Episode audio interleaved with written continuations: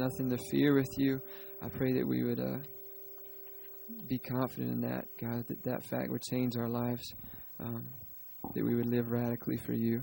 I pray that you would speak through Michael, you'd speak through your word. Uh, you just open up our eyes and our ears to hear it, God. In Jesus' name, amen. And you may be seated. And while you're doing that, if you would turn to Genesis chapter 42, it's where we'll be this morning. Where we were trying to be last week and we had a little detour. Uh, first question um, How's it going? You have, uh, we passed out directories last week. I asked you to use those as a guide to prayer. You raise your hand, but when I ask you that, maybe over the next several weeks, how's that going? Are you praying for one another? You should be. If you were not here last week, uh, there are some directories in the back. You can get one. Nice, beautiful, smiling pictures of everyone. Uh, and our encouragement to you would be to use those uh, throughout the week to pray for your brothers and sisters in Christ in the body. So please make sure that you grab one of those if you do not have one. We're in Genesis chapter 42. Um, but I want to back up just a little bit uh, and talk briefly about that passage that I read just a moment ago because it applies to what we're talking about today. Um, for whatever reason, the people of Jerusalem failed to see God in their midst. I mean, it started out good, right? They, he came in and they praised him and they were thankful and they were excited about his teaching, but as the week wore on, um, those praises didn't last. And, and Jesus knew they wouldn't last. He knew that the crowds were fickle. He knew that they would be swayed by pressure from the authorities, pressure from the Romans, their own uncertainty on, we thought the Messiah would do something different when he came into Jerusalem. And even though Jesus rode in on a high note that Sunday before, he knew Friday was coming. Didn't surprise him. He knew the people would turn against him. He knew his own disciples would deny him, abandon him. He knew he would be left alone. Now, before we're too hard on the folks of Jerusalem, we do a good job of being fickle. We do a good job of being easily swayed. We do a good job of, of retreating into this mode of self preservation, often out of fear. I'm going to protect myself at whatever cost, and the rest of you will, whatever. Do we know that in the midst of our fear, in the midst of that self preservation, that God is in our midst. That's what Jesus said. If only you had known the time of your visitation, if only you had known that God was in your midst, that I wasn't just a man. See, what, what begins with excitement and anticipation and lots of energy can slowly or sometimes quickly just kind of fizzle out. You see, we, we, we have this picture that, that we're on this nice road, well lit, four lanes, lots of exits, lots of bathroom breaks, lots of rest stops, nice restaurants. And then we begin the journey and we realize there's potholes. I don't know when the next rest stop is, and it's getting dark.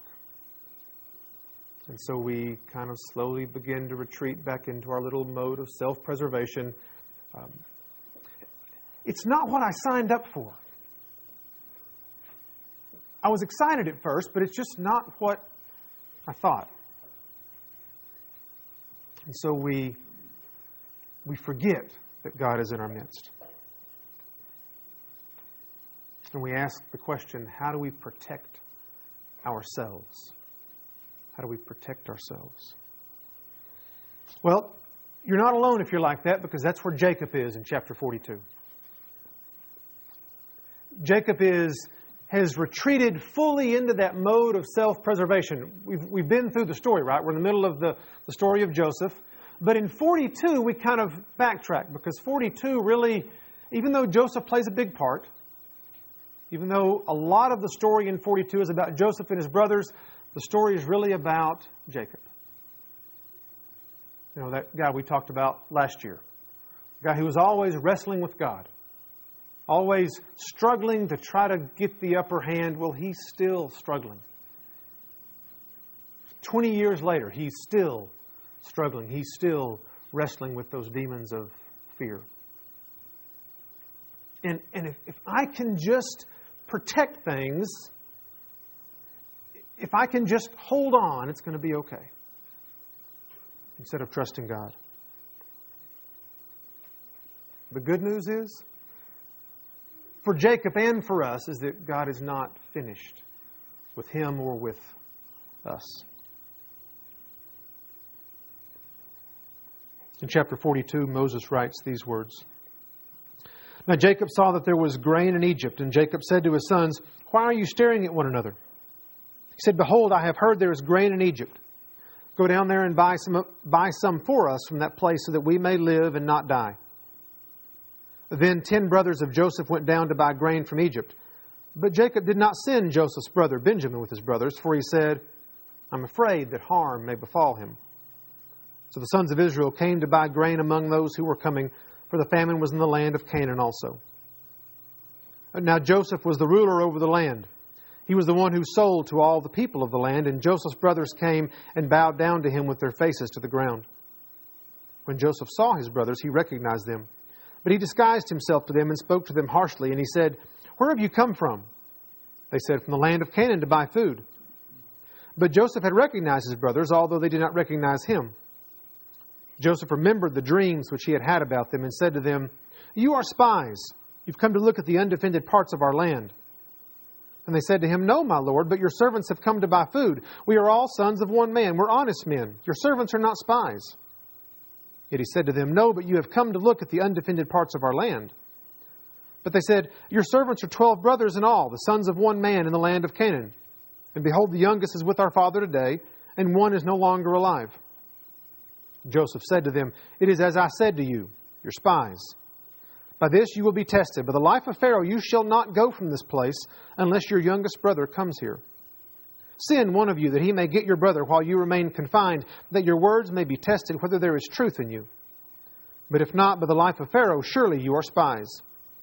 So he put them all together in prison for three days.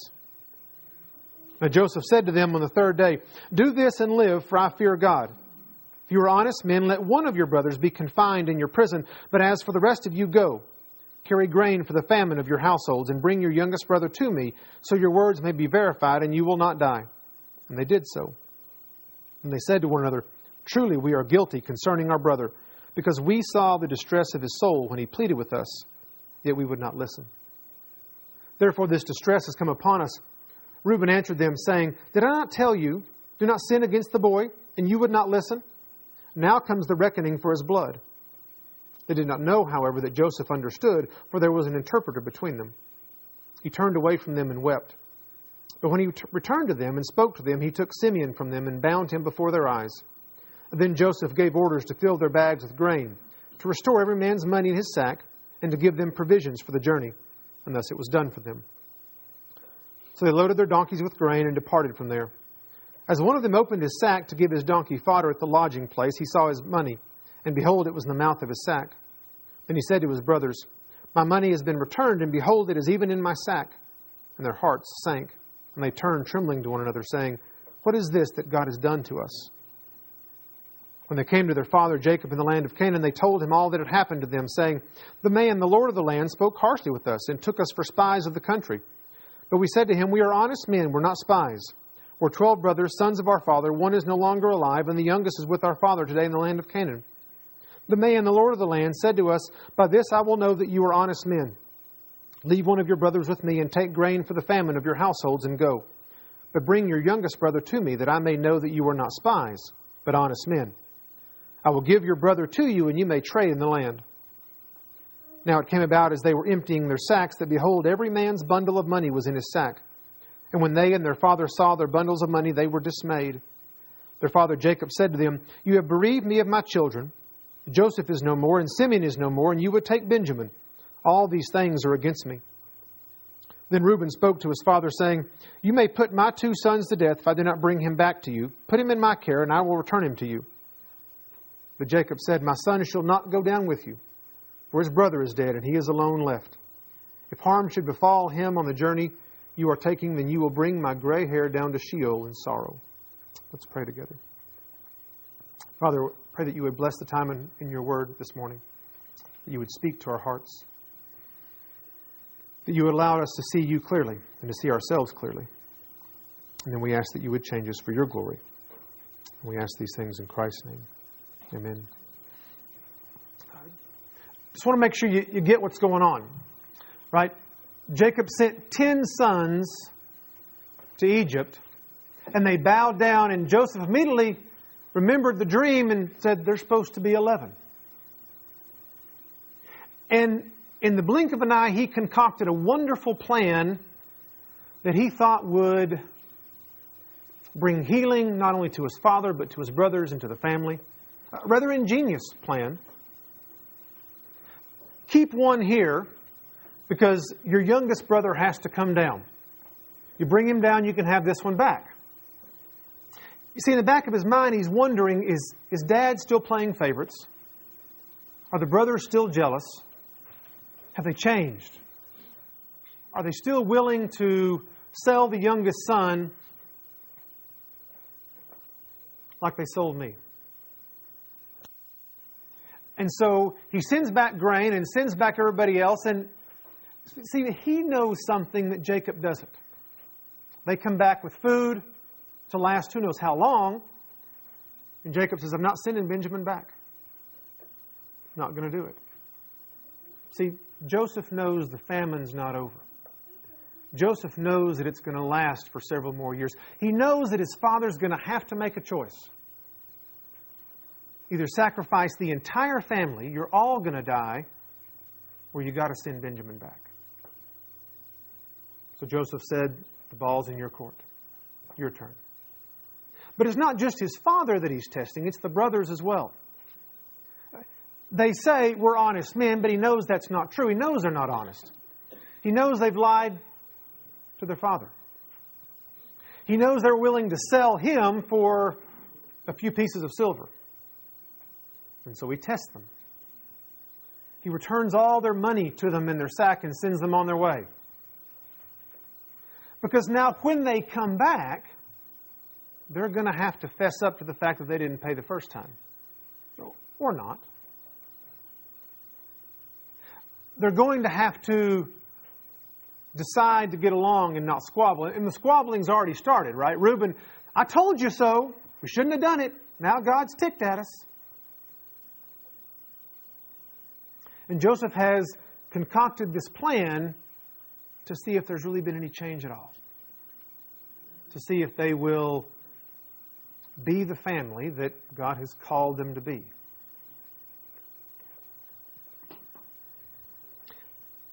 And while we get to the end and Jacob is still stubborn, he's still adamant, you're not taking Benjamin back.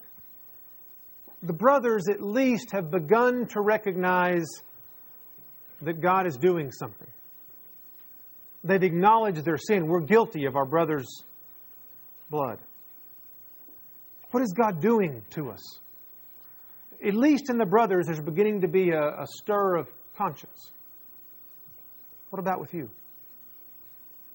When, when trials and hardships come to you, do you point fingers and, and lay blame, or do you ask yourself the question, is God teaching me something? Troubles and hardships don't always mean that that's a consequence of sin, but it's a question we should ask. God, are you up to something?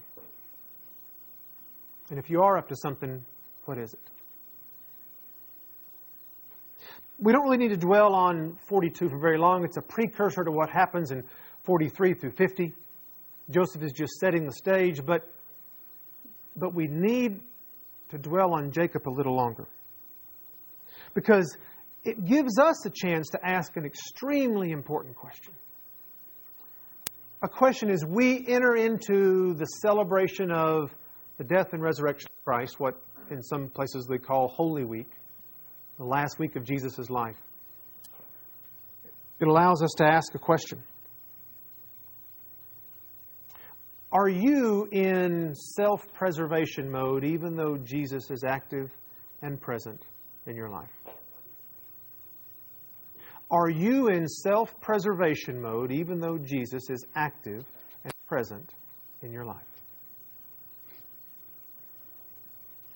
Has fear gripped you to the point where you just, can't make that decision? Or I'm not going to make that decision? Jacob had put his foot down. I'm, I'm not sending Benjamin back. And he said, Simeon is no more. He made the decision I'm, I'm trading one son for another. You're not getting Benjamin. And he writes off a son.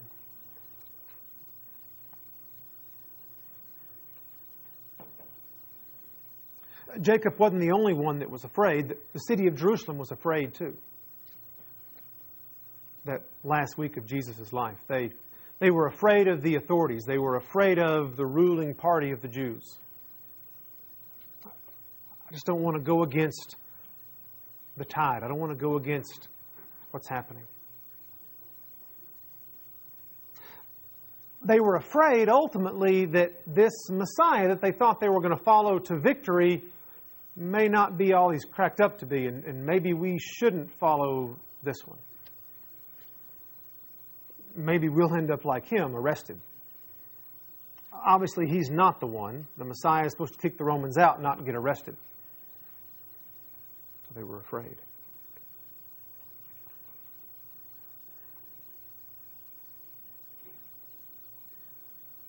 And just a few days after they cheered his entrance into Jerusalem, some of those same people shouted, Crucify him! Crucify him! What about you? You see, fear promises protection, but it always takes. Fear promises protection, but it always takes. Reminded of the story of uh, Saul and Samuel. Samuel had told Saul, I'll meet you at Gilgal in seven days and I'll offer sacrifices. Meet me there.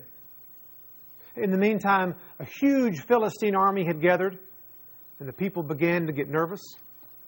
Some of Saul's army began to flee, began to hide, began to scatter. Seventh day arrived. Saul's at Gilgal, where Samuel. The army's just over the way. And the people began to scatter. You know, if, if Samuel's not going to show up, then God's not going to show up, and Saul, we're out of here. Bye. And Saul begins to get frightened. He begins to get scared. He's looking for protection, and fear drives him to a choice I'll make the sacrifice so that I'll be protected, so my army won't leave. Fear promised protection, and he made the sacrifice, and Samuel shows up and says, What have you done? I told you I'd be here. Well, everybody was leaving. That was a poor choice, Saul because now your kingdom is going to come to an end. Your line will not last. You'll be the last of your line. Your sons will not inherit the kingdom. See, fear promised him protection, and all it did was take from him. And that was the beginning of the end for Saul. Think about Peter in the courtyard brave enough to follow Jesus into the courtyard, but then when push came to shove, when people began to question him, hey, I know who you are. You're, you're with him. Fear promised Peter protection. No, no, no, no, no. I'm, I, I, not me. You're thinking of someone else. No, I don't, I don't know who that is. I, you don't know what you're talking about. And instead of protection, what happened was it took Peter's confidence, it took Peter's joy, it took Peter's purpose.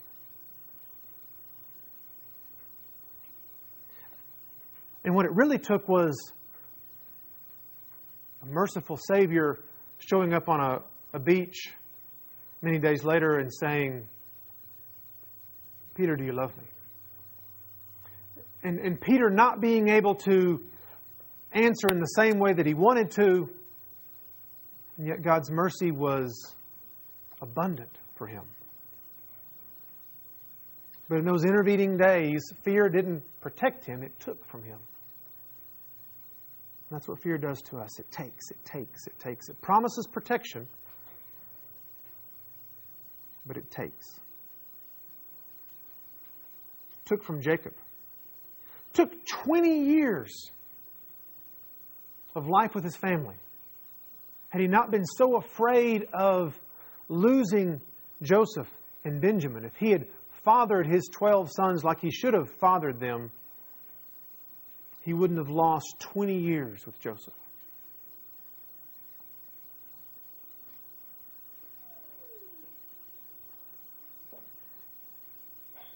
So, what do you do with Jesus? Comes into Jerusalem riding on a donkey, fanfare, praise, shouting, proclamation. Shows up at the temple and tells them who's in charge. Everything's good. And then slowly during the course of that week, things begin to change. And so this week, what I really want you to do is ask yourself the question What am I doing with Jesus? In the midst of maybe fear, maybe not, but regardless, what am I doing with Jesus? And what I would like for you to do this week is I would like for you to, to pick a place in Scripture, either Matthew, Mark, Luke, or John, and this week read through the Passion narrative, read through the last week of Jesus' life.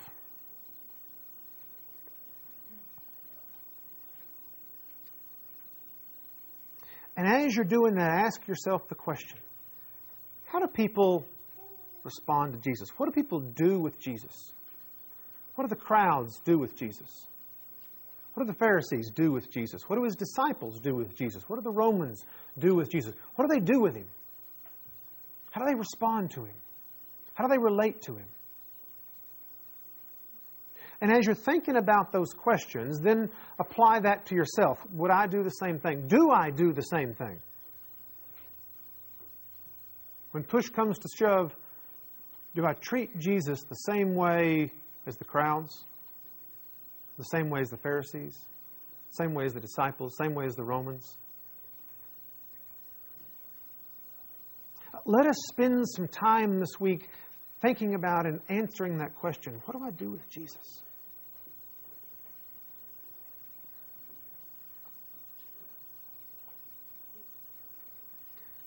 Because, see, we live on the other side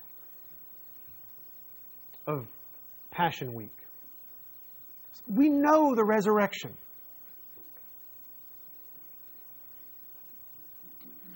But Jacob knew the presence of God. God had appeared to him over and over again throughout his life. He couldn't shake off the fear.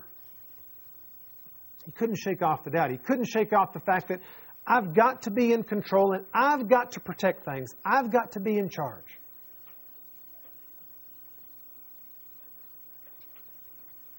And we have the same privilege that Jacob had God's presence with us, speaking to us, encouraging us, challenging us, wrestling with us through His Holy Spirit and through His Word.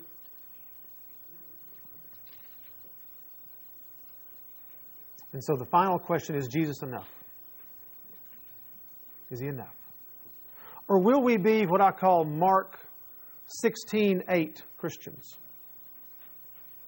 Mark's gospel sort of ends, if you take out the part of that's in brackets in your Bible, but in 16:8 it says they left the tomb fearful.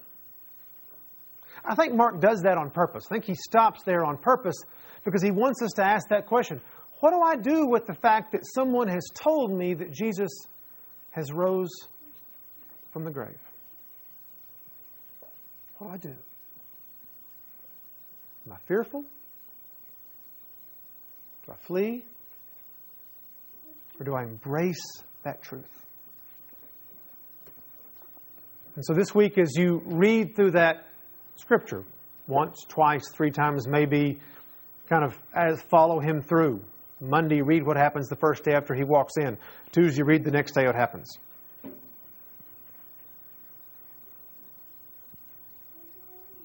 How do people relate to Jesus?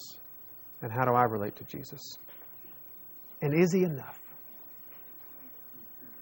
See, God was not enough for Jacob, not yet. The good news is that Jacob had a son who was interested in showing him that God was enough. And the good news for you and I is that we have a Savior who continually pursues us to show us that He is enough. And despite our sin, and despite the fact that sometimes we retreat into self preservation mode because of our fear, God pursues us. And He has forgiven us. We know what happens on Friday. The Creator of the universe went to the cross and took the wrath that you and I deserve for our sins upon Himself.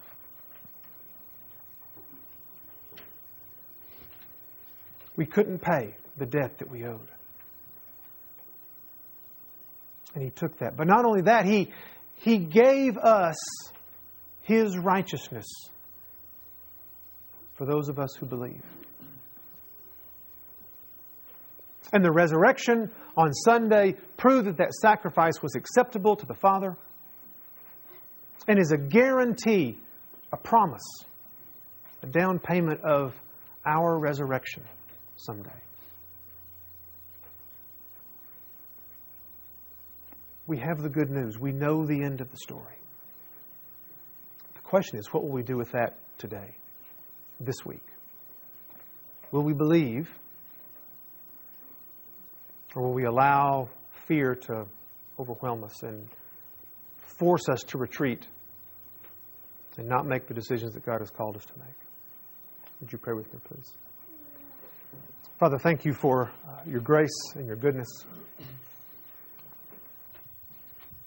Thank you for your mercy. Thank you for the reminders that you give us in your word, like Jacob, who just couldn't just couldn't get over the fear of losing his son. And thank you that the story didn't end there.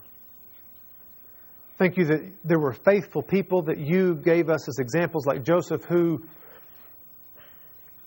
he could have just written those guys off. He could have had them all executed on the spot for what they did to him. And you give us in Joseph an example of mercy and grace. And you give us an example of your Son of mercy and grace. Father, thank you for your blessings. Thank you for your grace for us. Use that to strengthen us as we go into our week, that we might be the people that you have called us to be, that we might glorify you by our words and actions. We ask these things in the name of your precious Son, our Savior. Amen.